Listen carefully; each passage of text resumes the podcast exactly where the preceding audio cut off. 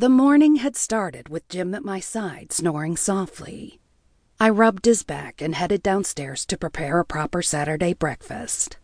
A cup of cereal and a single slice of toast simply would not do. He would have the works, which meant buttercake pancakes drenched in maple syrup and real butter. While the coffee percolated, I ducked into the half bath to twist my hair over my neck and line my lips.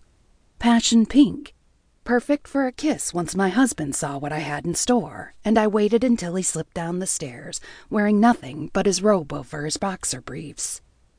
Good morning, I chirped, pecking his cheek and getting the faintest show of affection back in return.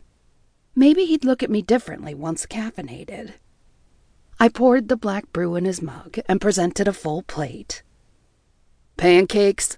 he said. Yes, and that's real Vermont syrup. Kathy picked it up when she.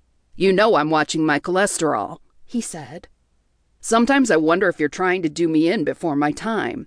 Perish the thought.